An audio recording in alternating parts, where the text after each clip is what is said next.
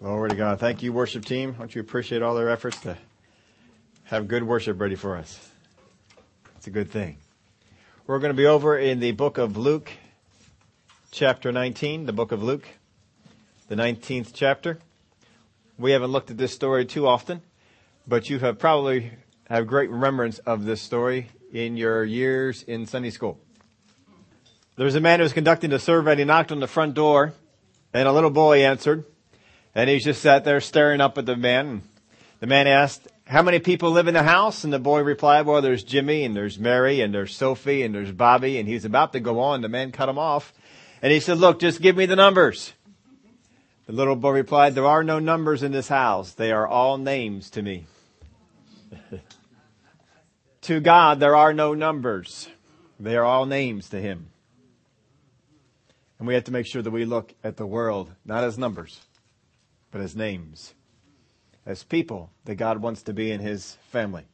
Last couple of weeks we looked at some stories regarding the unsaved and going out there and ministering to them. Jesus at the well, with the woman, woman who was living in sin, and he speaks no words of condemnation to her. He just says to her, the man that you're living with now is not your husband, and had five men before that. They began to talk and they began to speak, and of course she did what a lot of unsaved people do. She, uh, when Jesus started to get personal, and started to get in there with, with things, he, she started asking questions that give no light. How many have become conscious of people who ask questions that the answers give no light? And this is what the world will do. They'll ask questions about uh, Bible interpretation and how the Bible was translated and well, why is this book in there and, and stuff you were just kind of surprised to even know. End times questions, questions about the Trinity, questions about Adam and Eve, questions about where did Adam and Eve get the wives for their sons. Yes, real, real light-giving questions like that. Because they want to distract from the thing that they have in front of them. That they have a need for the light. And as soon as the light begins to come, begins to be turned on for them, they immediately want to get into something with darkness. So they're going to ask you questions that bring no light. We saw that with the woman with the issue, or not the woman with the issue, but the woman at the well. Last week we looked at the invitation that was given. The master was creating a great feast and he wanted people to come. And he had all these people that were given a pre-invitation to come. And when the day got there, they said, well, we're busy you know, I just got married. I got to go, you know, make sure that the wife I, I got is the one that I bargained for. I don't know what else we got to do with that. Just bought some land. Well, you got to make sure that the, uh, the land I got, you know, that's good land. Well, who buys land and doesn't see it? Nobody. We buy land and we, and we, we see it. Well, I bought some ox, oxen, and I got to go check them out. Make sure that they're okay. Well, who buys a car and doesn't go first test drive it? That's not stuff that we do. Well, here we're going to take a look at another story in Luke chapter 19. How many of you remember the man Zacchaeus? Yes. Oh, yeah. Short little story here, but there's some things we can learn about it as we reach out to those that are unsaved around us. Then Jesus entered and passed through Jericho. Now behold, there was a man named Zacchaeus who was a chief tax collector, and he was rich. Now, in this day and age, much has been made of rich people. And if you listen to the news media, you are supposed to hate rich people. If you listen to certain politicians, they also want you to hate rich people. What is amazing to me is that the politicians that want you to hate rich people are rich. What, what sense is that? Harry Reid out there calling for people's tax records. You tell me how a man making, oh, it's a good salary. He makes uh, $190,000 a year as the head of the Senate. He made $145,000 before that. You tell me how a man who makes that much money has become a multimillionaire during the time he was senator. Maybe we ought to take a look at those tax records. But of course, we don't release those tax records, do we? No, we don't want to do that. There's been a lot of things said about how he came to his riches, and there's been some evidence about it, but I mean, you got to be careful. If you're guilty of some stuff, why in the world are you pointing the finger at other people? Calling attention to things that you're, you got going on. And they just don't need to be doing that. We don't need to have that, that kind of thing going on. But we got people out there and they want us to feel poorly about the rich. We gave you the stats before. You can go up to the IRS website if you want to. But the rich 1%, how many have heard about the rich 1%? That 1% of this country that is so evil and so hated and is so despised. That 1% pays 40% of all income taxes that are collected. 1% of the country, people in this country pay 40% of the income taxes. Is that fair? Talk about them paying their fair share. You can go on the going down but as you look at the stats that are given, 50 almost, it's just, just under it, I think, but near 50% of the people in this country pay no taxes at all. Federal taxes we're talking about. See, if you get the facts, you don't despise people. There's no reason to despise the rich. There's no reason at all to despise the rich. Why, why do we have to despise anybody? You think that because certain people are rich, you can't be? That's what they want you to believe. You know what? There's plenty of money to go around. And it's not like there's only so much money. You can go out there and generate and find out some ways and find out some things to do. Get some money going on. No one's holding you back. Don't let people get out there. Right now, you know, Romney's a big target. People want to get to despise him. And, uh, you know, how he earned his money and all that sort of stuff. Do you know that he got an inheritance? Anybody know that, that uh, Romney got an inheritance? You know what he did with his inheritance? He gave it to charity. He gave all his inheritance to charity. Why does a man do that? Why does a despised man do that? Why does a man who is evil and hates poor people do that? I tell you what, don't get your news from the news people.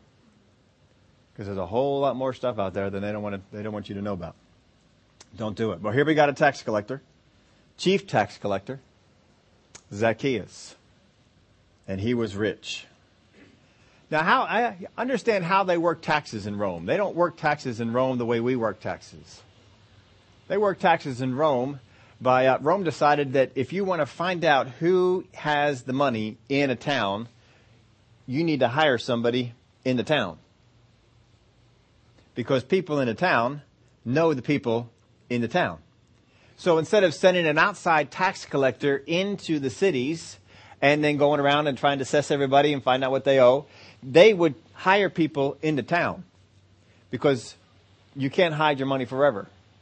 You can't hide your stuff forever. It's going to come out. And the people in the town are going to know about it. And so they would hire people in the town to collect the taxes. So if you know about it and your income is based on what you tax. So if you collected for the year $50,000 just to throw out amount of money, they would give you a percentage of that money. So the more money that you collect, if you collected $100,000 instead of $50,000, then your paycheck was bigger. So it was to your advantage to make the tax greater. And so some tax collectors would get kind of caught up with how they can make money, and, and so they would assess people uh, maybe a little bit more than they should have. Well, how would that work with you if a neighbor, someone that's, you know, your own countryman, is putting taxes on you that you don't really owe in order to make himself rich. How would you like this man? Would you despise him? so this is the tax collector here. This is why he's despised. Zacchaeus, because he is one of their own. He's been hired by Rome and he has decided to side with Rome. Now what does Rome do with the money they collect? They fund the army. They pay the Caesar. They collect riches. So Rome becomes richer and they can pay the army that comes in. And what does the army do? Help people during floods? Rebuild homes after an earthquake? Bring over some food and blankets after a fire? Is that what the Roman soldiers are doing? No, the Roman soldiers are there to oppress you, to keep you under their thumb. That's what they're there to do. So Zacchaeus is collecting money to keep Rome in a place to be able to keep Israel under their thumb. Can you see why he's despised?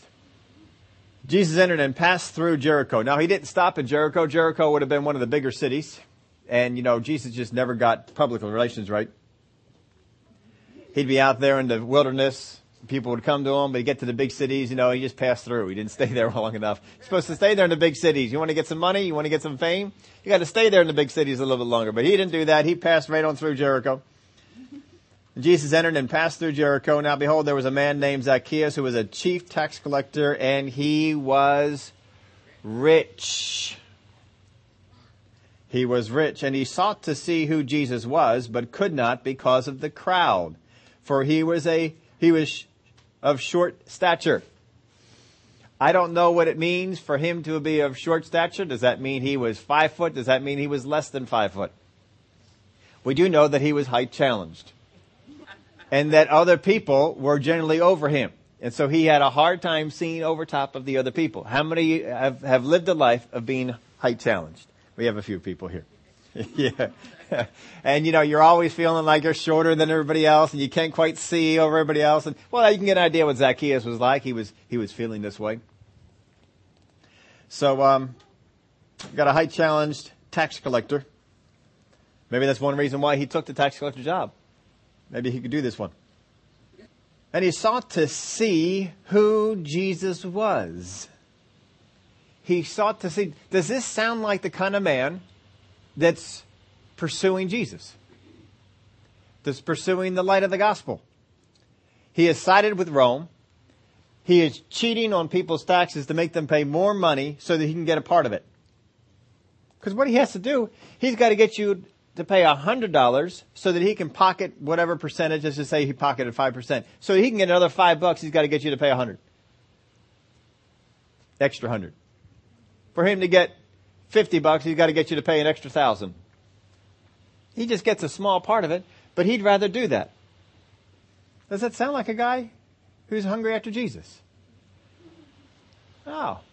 That's why uh, appearance is not always going to tell you whether people are hungry after Jesus or not. How many know some hard people? Some people that just don't seem like they're seeking after Jesus. They're cheating. They're using people. They're hurting people. Do I think they're going after Jesus? Well, this is where Zacchaeus is. And he sought to see who Jesus was. But he could not because of the crowd, for he was short stature. So he ran ahead and climbed up into a sycamore tree to see him for he was going to pass that way. There's all kinds of sycamore trees. This could have been. There's a couple of different uh, types of sycamores out there. So the type of one it is, it doesn't seem to matter too much. It doesn't give us a whole lot on it, but there's several different kinds that are growing in Israel. But obviously, it was a tree that was easy to climb for a short person. Now, if you're a short person and you need to climb up a short uh, a tree, then you've got to have branches that are down low to the ground. I was a tree climber in my day. I don't know if I was a great tree climber. I've seen some people who can climb trees and I couldn't do anything like they could do. But, you know, if there was a tree, I'd try and climb it. And we'd have some, you know, that don't have branches going all the way on down, but they would kind of have two trunks and they would go into a V. Ever see a tree growing like that? Two trunks and they're kind of growing away from each other into a V.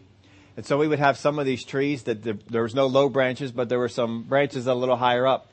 And so what we would do is we get our feet and we'd press between the two the two sides, and then we uh, use our hands and we we shimmy on up until we can get up to a high enough spot that we grab hold of one of the other branches, and then we climb the rest of the way up the tree.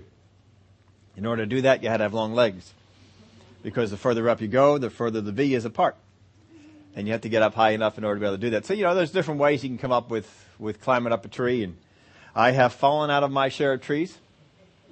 It's not too good. The higher up you are in a tree, the uh, more branches you're going to hit on the way down.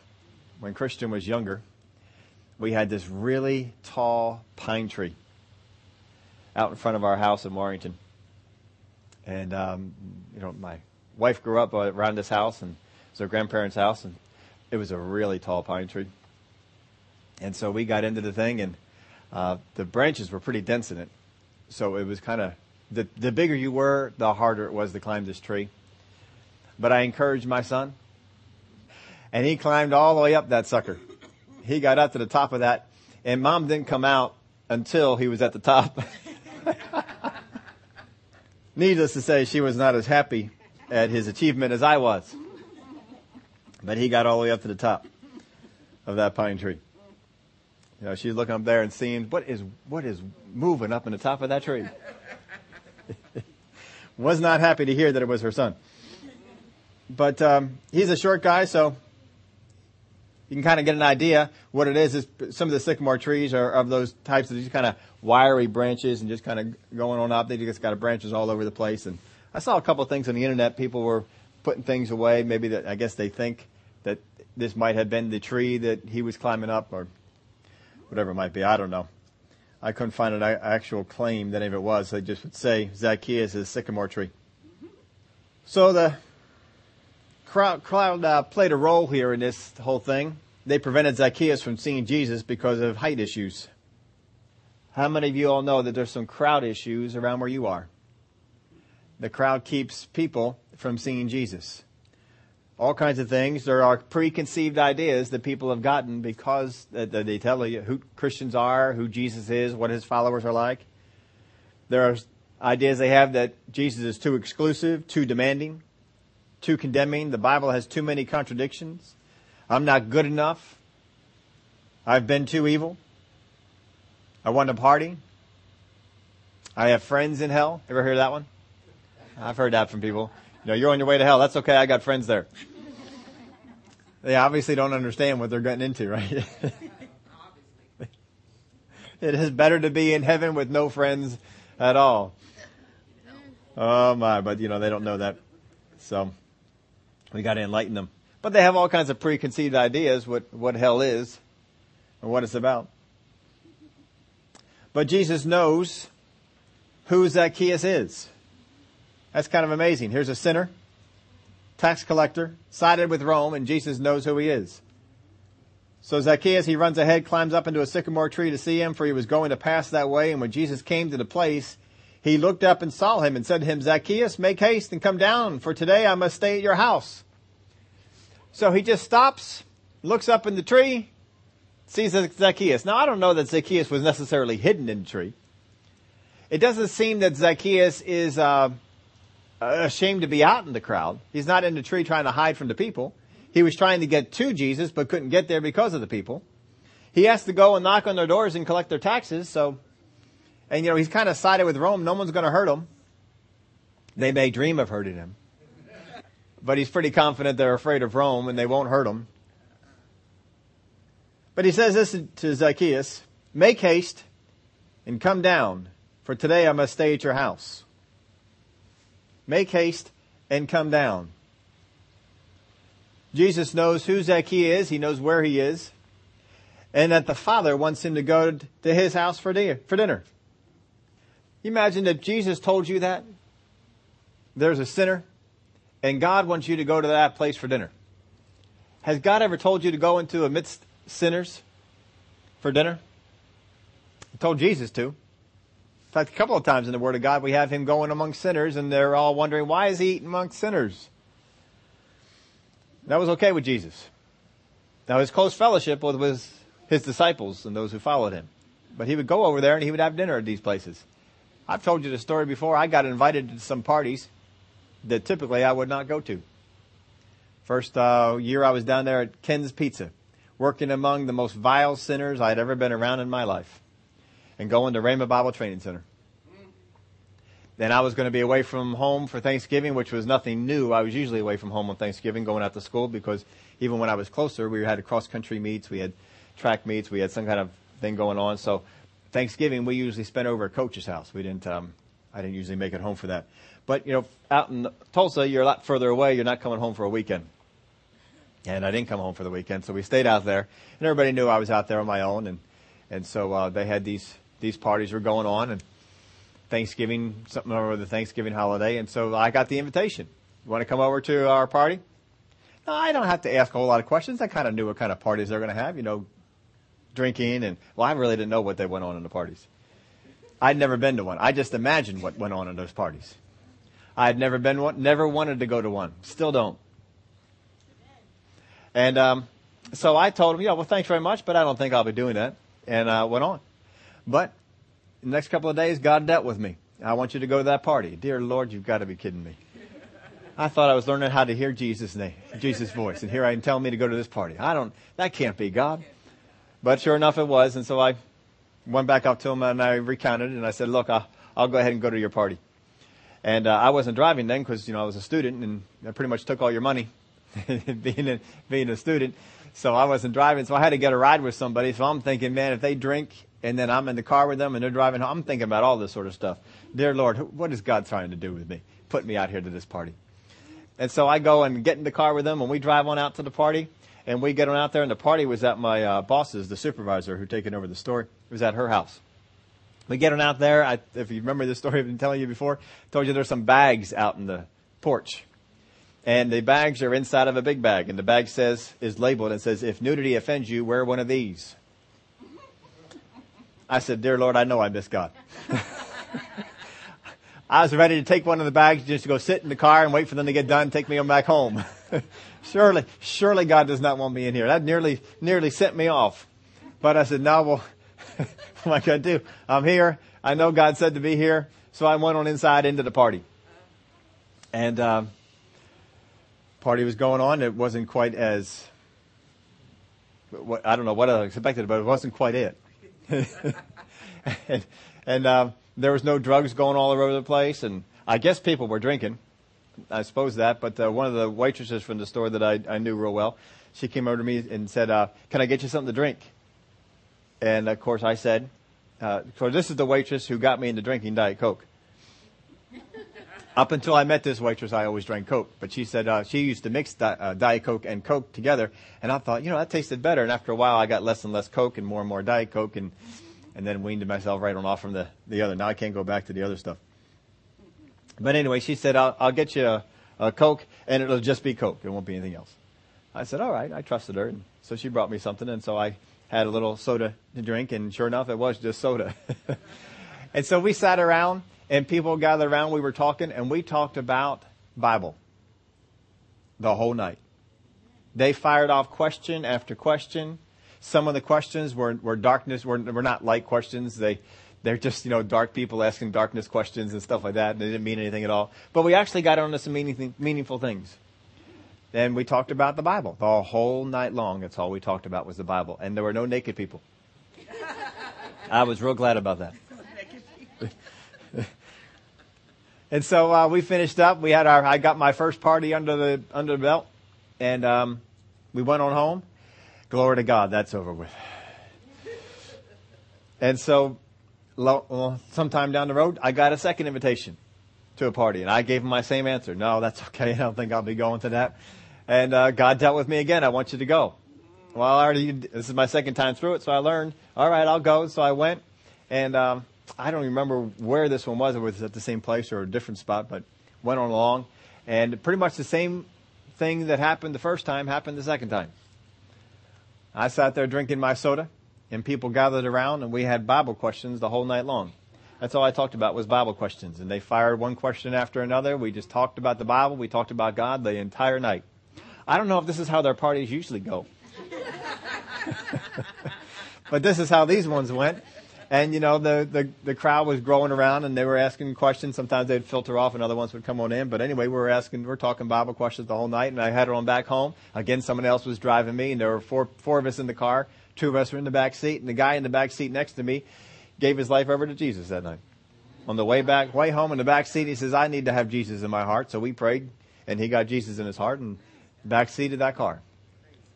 They asked me to go to some more parties after that. God never said I should, so I never did. I never assumed that I was supposed to go. I went to two, and that was it. He never told me to go to another one. But sometimes you have to go in amongst sinners. And you need to talk about Jesus, not be uncomfortable about it. Going out there because they're curious. You know, it really shocked me that you go to a party and people are sitting there talking about God. How many of y'all know you can go to some church parties and they don't talk about God at all?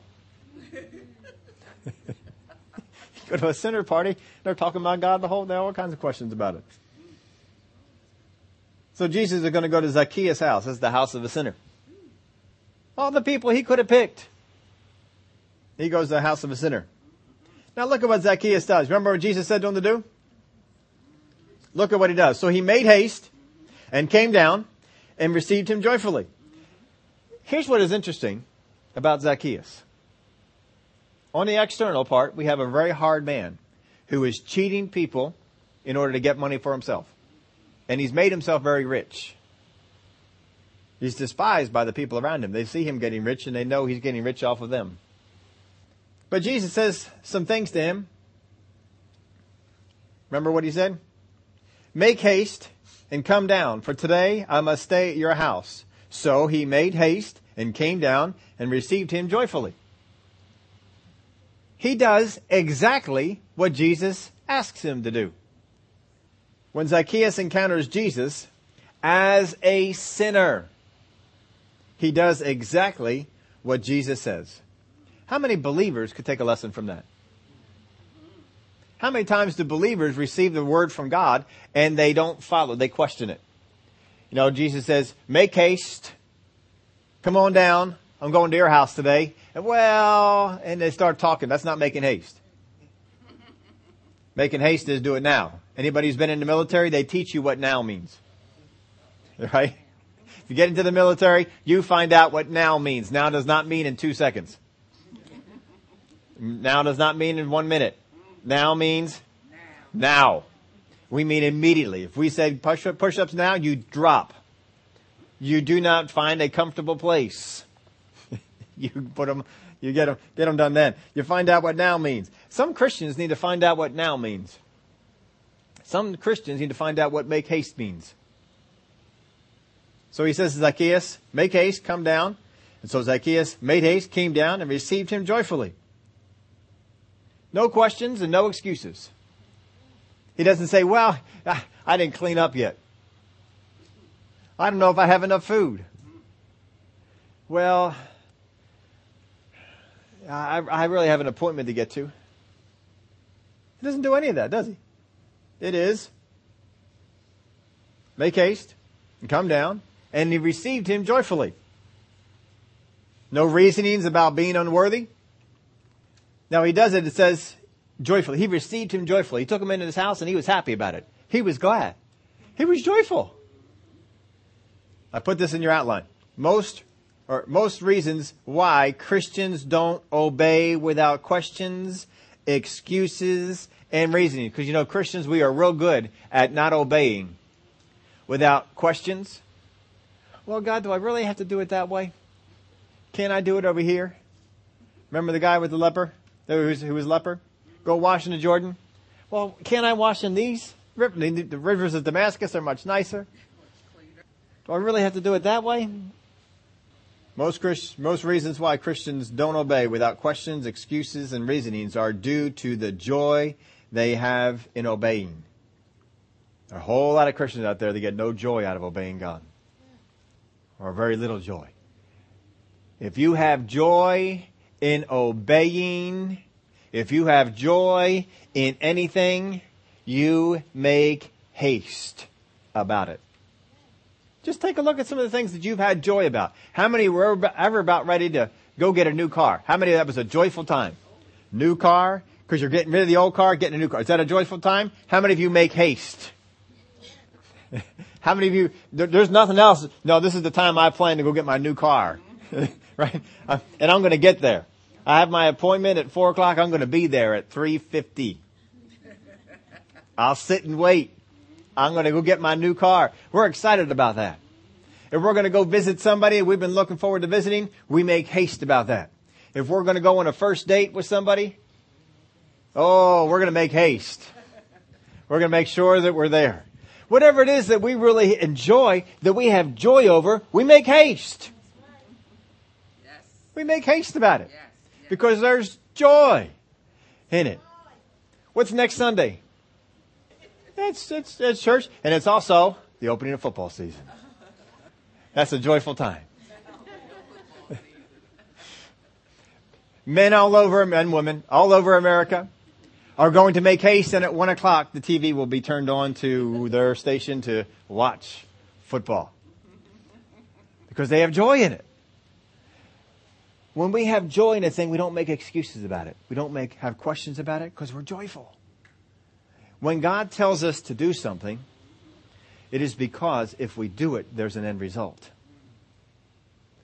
We should be able to get joyful about the end result. And therefore, do the thing. He says to him, make haste, come down, because I'm coming to your house today. I'm coming to your house today for dinner. I'm staying over at your house. Father told me I'm supposed to stay over at your house. He is glad about that. He makes haste. He comes down. I just was hoping to see Jesus. He's going to come to my house. What a difference from the Pharisees who invited Jesus to come on over. And they tried to trap him with the man who had the dropsy. What a difference. How much joy do you have in obeying God? Most times it's because you don't know the end result. You don't believe the end result will happen. The man who's lame, Jesus comes up to him and says, Rise, take up your bed, and walk. What's he do? He tells him something to do, doesn't he? Rise, take up your bed, and walk. How many of y'all know there can be some reasonings and some excuses given? I can't walk. I can't rise. But I, I can't do that yet. He doesn't do it. He rises, takes up his bed, and he walks. You know, there's a whole lot of people in America that are sick, that are diseased, that are poor, that are not having the things that God wants them to have because they haven't done what He's asked them to do. And the reason they haven't done what He's asked them to do is because they're not joyful about it. How many think that man would be joyful about walking again? Yeah. See, he believed that he could walk again because Jesus said it. So he was joyful about it. So when Jesus said, Rise, take up your bed and walk, he rose, took up his bed, and he walked. When the people with leprosy, the ten people came to him and he says, Go show yourselves to the priest, what do they do? They went and showed themselves to the priest, and along the way they all were healed. Peter and John came to the lame man and they said, Silver and gold I don't have, but what I do have, I give you. Rise and walk. And he took him by the hand, and the man rose, and he walked, and he went about running and leaping and praising God. We got to get the joy back in. If God tells us to do something, it's for a reason. And understand this God does not speak a whole lot of words, never has to. He's a master of language, and he can tell you a whole volume of things in one short little sentence. Now, the other people were not joyful. So he made haste, came down, and received him joyfully. But when they saw it, they all complained, saying, He has gone to be a guest with a man who is a sinner. He turned me down for that. Can you hear the people in the, in the audience saying that? You turned down coming to my house for him? He's not even a cook. He doesn't know how to cook. He just hires people to do it. I was making stuff all day hoping that you might come over to my house. And you turned it down for him? They're not happy. And they complain. They didn't have joy in seeing one lost come to Jesus. They didn't have joy in that. We should take joy in people that are lost coming to Jesus. They wanted him for themselves. Or just wanted him to stay away from those they disliked. Make sure we understand Jesus is here to go get those sinners. And we need to be the same. Verse 8, then Zacchaeus stood and said to the Lord, look, Lord, I have, I, I give half of my goods to the poor, and if I have taken anything from anyone by false accusation, I restore fourfold. Now, some people look at that and they say, well, from the tense that it seems to be in, it seems like he's saying this is what he does. I don't know though. Zacchaeus doesn't come across to me as a person who's giving to the poor. But you know what? No matter how much rich people give away, there are people who will still despise them because they're rich, they're rich and I'm not. Goes against what the Word of God says, folks. Says don't envy. Don't covet. God said it for a reason. You may think you have good reasons for doing so, not you folks, but other people. They may think they have good reasons for doing so, but there is no good reason. There is no good reason to disobey what God says. He said, do not envy. He said, do not covet. Don't do it. I give half my goods to the poor, and if I have taken anything from anyone by false accusation, I restore fourfold. He's making a declaration here, I believe, of what he is going to do from this time on. And Jesus said to him, Today salvation has come to this house, because he also is a son of Abraham. He was a Jew. For the Son of Man has come to seek and to save that which was lost. Now notice this, that Jesus comes into his house, and once again, Jesus comes into the house of sinners, and he does not condemn him for his sins. I want to take, you take a couple things, uh, take a look at a few things in Matthew, or in the Word of God. One in Matthew 20 and verse 18. Behold, we are going up to Jerusalem, and the Son of Man will be betrayed to the chief priests and to the scribes, and they will condemn him to death. Who does the condemning here? The chief priests and the scribes. Luke chapter 6 verse 37. Judge not and you shall not be judged. Condemn not and you shall not be condemned. Forgive and you will be forgiven. Who's he talking about doing the condemn- condemnation? Us. Don't condemn. And you shall not be condemned. That's future tense. Which means as of right now, you're not being condemned but other people may be doing that to you. John 8, verse 11. So uh, she said, No one, Lord. Speaking about Jesus had asked the question, Who, where are your condemners? Where are your accusers? And Jesus said to her, Neither do I condemn you. Go and sin no more. Jesus is not in the condemning business. A lot of Christians, a lot of non-Christians out there believe that Jesus condemns them of their sin. Romans 2 and verse 1. Therefore, you are inexcusable, O man, Whoever you are who judge, for in whatever you judge another, you condemn yourself. For you who judge practice the same thing. Who can doing who is doing the condemnation there? We are. 1 John 3 and verse 18. My little children, let us not love in word or in tongue, but in deed and in truth. And by this we know that we are of the truth and shall assure our hearts before him. For if our heart condemns us, God is greater than our heart and knows all things. Beloved, if our heart does not condemn us, we have confidence toward God. Who does the condemning? Our heart. Does God do it? No. John 3 verse 16. For God so loved the world that he gave his only begotten son that whoever believes in him shall not perish, but have everlasting life. For God did not send his world, or his son into the world to condemn the world. God did not send his son into the world to condemn the world. If God didn't send his son into the world to condemn the world, are we sent into the world to condemn the world? No. No. We don't need to condemn people of their sin. But that the world through him might be saved. That's the purpose of sending Jesus. He who believes in him is not condemned, but he who does not believe is condemned already because he has not believed in the name of the only begotten Son of God. Now, how many times have you heard from people, I don't think that a just God would send people to hell? Oh, yeah. I don't think that a loving God would condemn people to hell. I don't see that I've done anything so bad that I should be condemned to hell. How many have ever heard that? Oh, yeah. Yeah. And, and that's the idea that the world has. It's a wrong view. It's a lie that comes out of the pit of hell that God is there condemning people and sending people to hell. God is not sending anyone to hell. There's not a single person in hell that God sent there. And this is a message you got to get across to unsaved people. There's not a single person in hell that God sent to hell. Look at what it says. Verse 19, and this is the condemnation that, that the light has come into the world. Um, and men love darkness rather than light because their deeds are evil. For everyone practicing evil hates the light and does not come to the light lest he, his deeds should be exposed. But he who does the truth comes to the light that his deeds may be clearly seen, that they have been done in God. People that are practicing bad things don't want to come to the light because the light shows off their bad things. And then they feel condemned because they know they're bad things. And so they blame it on God, that God's condemning me. But look at what he says again. For God did not send his son, verse 17, into the world to condemn the world, but that the world through him might be saved. Might be saved. If you are going to save someone, if you are going to be credited with saving someone, you cannot first have put them in peril. Right? Then you would not be said to be saving them.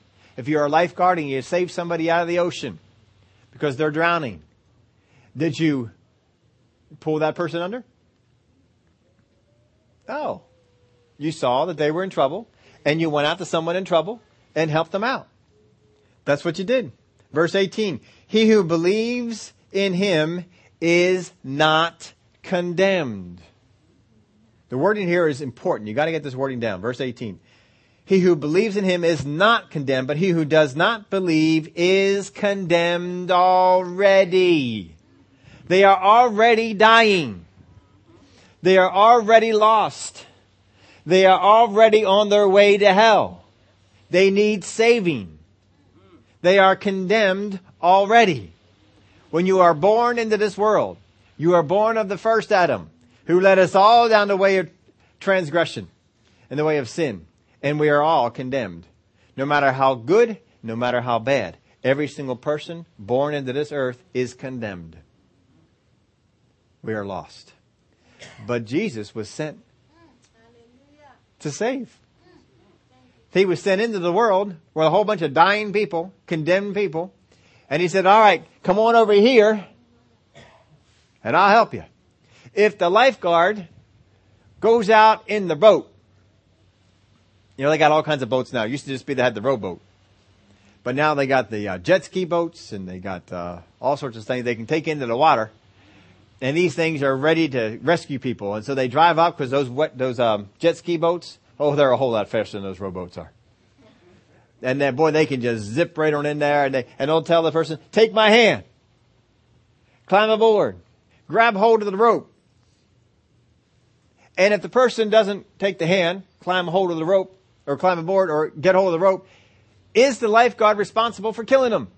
No. No. He's not at all. They're already drowning. And they came here to help, but they didn't receive the help.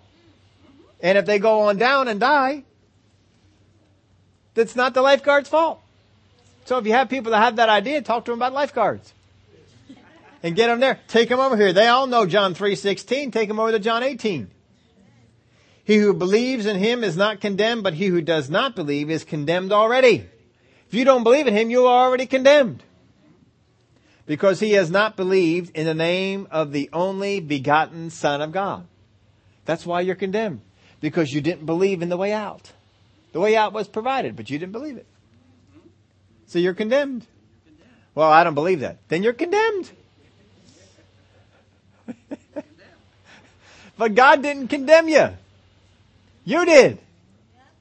You condemned yourself. Well, I, I, I didn't condemn myself. Yeah, you didn't believe. That's all there is to it. You see, the world expects us to condemn them and or their actions. They expect that of us. Well, you're going to condemn me now? Now that you know what I do? No, not here to condemn you. Just here to let you know about the truth. Jesus saves sinners. No need to save the righteous. Jesus came to save sinners. So if you see yourself as a sinner, you're the one he came to save. Just believe in him and you won't be condemned. Jesus demonstrates what God desires of us. Don't condemn people. Don't condemn them for their actions. Point them to Jesus. That's the direction they need to go. Put some things here in the application part of your outline to kind of help you with your sharing Jesus with people. Number one, you do not have to make God's way more acceptable. That's not your job. God made it as acceptable as it needs to be. All you need to do is declare it. Well, I don't know if they want to believe that Jesus is the only way. Well, it's not your, you don't have to, you don't have to try and change it, soften it, make it any different. All you need to do is put it out there the way Jesus said. So first off, you don't have to be out there making God's way more acceptable. God's way is God's way. Know God's way and tell people what God's way is. Make sure you're not telling them something wrong. Don't condemn them for their actions. Don't condemn them for their sin. It's not your job. That our, our role is not to condemn. Just talk to them about Jesus. We'll pull them out of that condemnation. Here's a big one. Oh, I'll tell you what, more of us Christians, we need to keep, get this. And sometimes we've had this, but we forget it. You cannot make people believe. Can't do it. it is not possible. Can, Can anybody make you believe in your healing? Can anybody make you believe for that financial thing that's going on? You cannot make people believe. So don't try. Oh, if I can just do this, maybe then they'll believe. You can't make them believe. Can't do it. Hebrews 11:6, but without faith it is impossible to please him, for he who comes to God must believe that he is, must believe that he is. You got to believe that God is. You got to believe that God exists. If you're not going to believe that God exists, then you don't. It's not. It's kind of tough to go anywhere else. Why do people go out and get jobs? Because they believe they get paid for them. Right? That belief that we get paid for, we just think if it's called a job, a job means I get paid for it. We don't go up to each individual company and say, do you pay people for working here? We ask how much do you pay people for working here, right? We don't ask them if they pay people. We kind of assume that they pay people. That's why it's work. People have to believe that God is. If they're not going to believe that God is, then walk away. Oh, all right. You don't want to believe that God is. Well, God says you got to believe that He is and that He's the rewarder of those who diligently seek Him. If you want to be in that category, that's fine. And go on. Number three, you are not qualified to condemn. You're not qualified for it. Don't condemn anybody. Yeah, but you don't know how they're living. Don't matter. You don't need to condemn them because it's not going to do any good anyway. God's not expecting you to condemn sin. What does that mean I condone it? Does that mean that I'm overlooking it? Nothing to do with it at all. They're a sinner. What's a sinner going to do? They're going to sin, right? I mean, if you live in Dallas, more than likely you're going to be a fan of the Cowboys. That's a shame. But, you know, we can't go over to Dallas and condemn people for it. right? It's not our job. We're not here to condemn people for what they're doing. That's the job of their heart. What you need to do is get their heart turned on to God. And then let their heart work on them. That's all. Isn't your job. It ain't going to do any good anyway. How many of you have been around churches that sit around there and condemn people for all their actions? Yeah. Condemn, condemn, condemn. How much change does that do? No. What you want to do is build up the heart. Get the heart turned on to God. Get the heart to know the, the Word of God. And let the heart say, hey, Steve, quit doing it. Okay. We're going to fix that one. That's how you go. All right. You don't have to make God's way more acceptable. You cannot make people believe. You are not qualified to condemn. But we are to be light in the darkness. We are to be light in darkness. A, B, C, D. Help you to remember it. We are to be light in the darkness. Do not become darkness in the darkness. Become light. Stay with the light. Darkness condemns. When the people brought the woman who was caught, what did they do? They condemned. They were in darkness. Because darkness condemns other people. My heart, when it is brought to the light, condemns me. And then I fix it. And I go on. But I don't stop being a Christian. We don't need to go out there and condemn. We are in the light, they are in the darkness. Bring to them the light that they need. If they choose to believe it, glory to God. They believe it. Don't soften it. Don't change it. Don't mix it up. Just keep it what it is. If people don't want to go after the direction of God, you have to be able to walk away from some people. You have to begin to say to some people, you know what?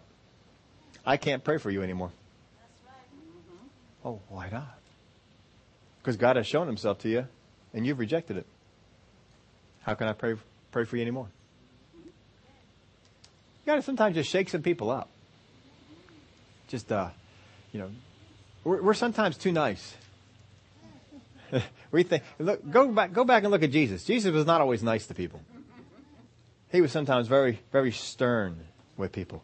And there's some people that in order to reach them, you gotta be hard, tough, stern. They don't like softies. They want people that are, that can be tough. I told you the story of a friend of mine over at uh, Ken's Pizza. When I first started working there, he was, he was the best cook. He could run the ovens, but he was probably the best cook in the place. I eventually got to the place where I was one of the, one of the best oven runners. And he was content. He didn't want to run the ovens. He was content. And so we would go back and forth. I would run the ovens and he would run the make table. And we'd pick on each other mercifully, unmercifully. If he had two pepperonis on the same pizza touching, I would pick on him. I'd pull the whole pizza out, slap it down in front of him and say, did they ask for both pepperonis to be touching each other? And so he would fix them up and he would separate them and I'd put them back in the oven. And he'd go into my ovens and they'd say, did they ask for that bubble on that pizza? did they ask for that pizza to be burned? and we would go back and forth. Oh, we would be something else. And we always worked together on a Friday night. Every Friday night was our night to work together. And we began to look forward to it because we felt like there was no rush we couldn't handle. And doggone folks, there was no rush we couldn't handle. That, that restaurant never got busier than we could handle. And we had other help too. It wasn't just the two of us, but we would take the two of the, the most difficult positions and we would dare the restaurant to beat us. We both had that attitude. And we both loved it when the place was filling up and the phones are ringing and people are coming in. We loved the pressure. And we often said, because Saturday morning was one of the toughest shifts because all they had was two cooks and two waitresses and they could never get everything done. And we often told them, it says, put us both on the Saturday morning shift and we will show you how it can be done. We were a little, a little um, confident in our ways. and we told them this over and over again. Put us on a Saturday morning schedule together. We will show you what we can do. Finally, they, they would often say, we can't because if we do that, then we don't have anybody, either one of you here Saturday night. And we need at least one of you here Saturday night. But one day, the day finally came. I think I agreed to work all day. And so I came in and I worked from the morning until the next day. I was working until about two or three o'clock in the morning on Sunday. It's about it's an 18 hour shift that you got to pull in order to, to pull it off. And I still made it to church the next day. but I, in order to get that done, that's what we had to do. And we came in that morning. I was so excited. I was joyful. We were going to be put together on the same Saturday morning shift. And I showed up at the restaurant and I opened the door up and he wasn't there. And he came late. And when he finally came in, he was hungover. And he couldn't do anything. He was basically useless. And he was laying out in the, in the restaurant area trying to get over this hangover. And he's supposed to be at work. Now I'm mad. We, I said, I told him, I says, we begged, we pleaded, we told him what we could do, and now you show up like this? And I was not easy on him at all. I was hard on him. I went out and I was cleaning some stuff. And we, this is way back when we used to cook pizzas in metal pans. And I took all those metal pans when I was cleaning and accidentally knocked them all on the floor. Every single one of them. It was a stack of 30 metal pans. And it made the most awful racket in there. And oh, he was in pain. I said, that's just the start of it. And I was all over him. And I told him, you show up here hungover on another night they put us together and it'll be worse. But I didn't treat him easy. I was tough on him. And I think it was that day things began to change with him. And he began to open up to me. And one day we sat down together, him and I, and we had this conversation. And he said, You know, I wasn't always against church. I used to go to church. And he used to go to a Pentecostal church. And he said, and they prophesied something over me, and he told me what they prophesied over him. And I think it scared him. And he got out of church. We talked about it some more, and eventually, he turned his life over to Jesus. I went down from, by then I had already moved back. When they, uh, he and his fiance, uh, the waitress I was telling you about before, they got married. And they said, Steve, would you come on down to marry us? I said, sure will. they were the first wedding I ever did. So came on down, married them, and they went off and and every time we would go out to Tulsa, we would always check in with the two of them to see how they were doing. Every time news happened, babies were born, they'd always send us information, send us baby pictures and cards and things like that. But you know, there's some people you can't deal with nicely. You have to be hard. You have to be tough. Tony was one that he appreciated people who were tough, who were hard. And so I found the ways into his life. One of those ways, I think I told you a long time ago. Was on a Friday, he would always come in for just a couple of hours, and I always closed the store. And he got on me one time. He says, "You know, it sure would be nice if you guys would at least make boxes. We got to do all the other prep here on the Saturday morning. If at least you make the boxes, so we don't have to do that." And so one Friday night, we had a whole crew. I was running the shift, and we didn't have a whole lot of business.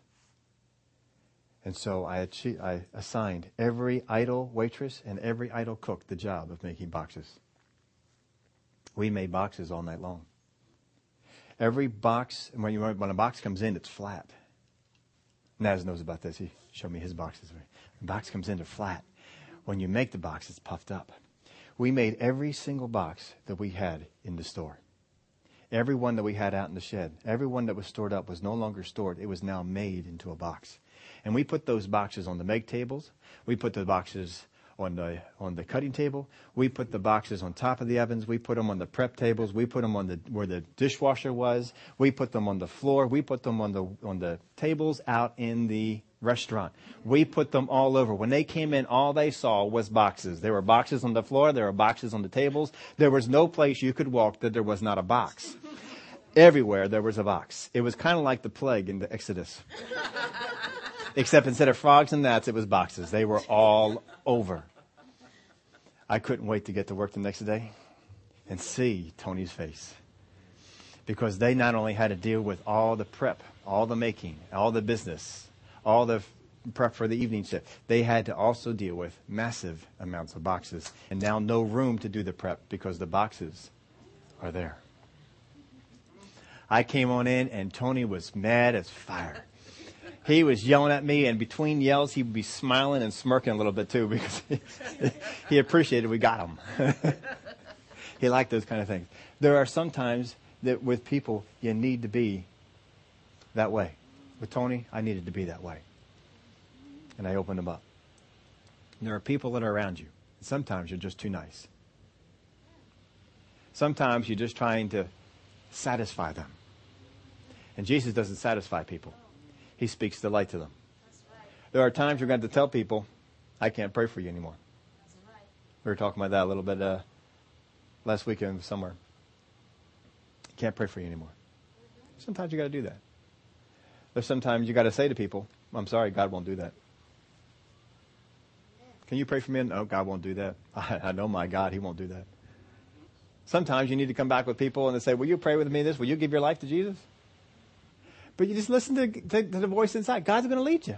God's going to, because each one is different. God wants to get them. For Zacchaeus, Jesus just looked up in the tree and says, I need to come over to his house. I come over to his house, we're going to change things. There's a whole lot of other people, but he could only go to one house. He picked Zacchaeus. And Zacchaeus changed. Two weeks, we have a Sunday coming up to invite people. National Get Back to Church Day. I hope you're looking at people to invite. Sometimes we invite always the same people, and the same people turn us down. You need to go out there and find some new people. If they're hard, maybe they look like a Zacchaeus but maybe they're ready. Listen to God. But just get out there and just like last week we were saying, seeing in the story, compel them. Go on the highways and byways. Get anybody. Drive into church. If you see somebody walking on the road, hey, want to come to church with me? That's going out in the highways and byways and compelling them to come in. It doesn't always have to be people that you know, but it can be people that you know. Are we ready back there with our video? All right. Here is how not to do it. I'll be inside in a minute. I'm going to say hey to Joe. Hey, Joe. Hey, Mike. Flower beds are looking good, neighbor. Yep.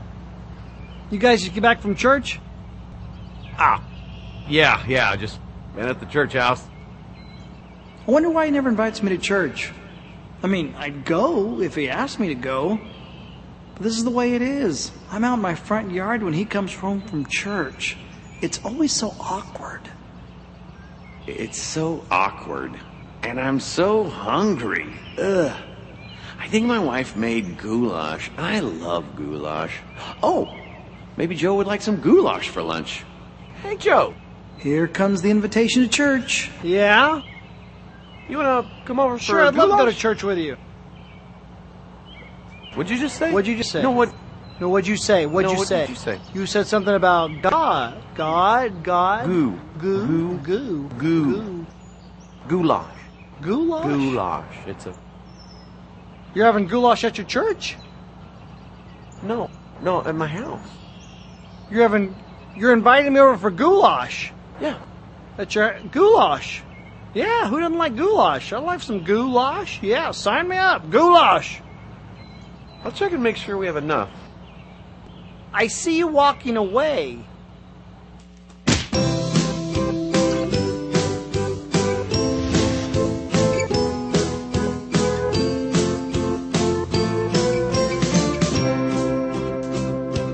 All right, so that's the way not to do it.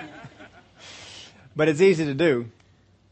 There are people out there who are just waiting for an invitation and are just waiting for someone to care enough about them to bring them out to, to church with them. If we want to make sure that our hearts are right before God, we want to make sure that we have a steady heart, an open heart, and not a stubborn one. The best thing we can do is pattern our heart after God. God's heart is for the lost. It's for the unsaved. It's for the people that aren't in the family yet. Because he wants the house to be full. He wants the feast to be filled with people. There are people that are coming across your path. God wants you to invite them. God wants you to minister to them.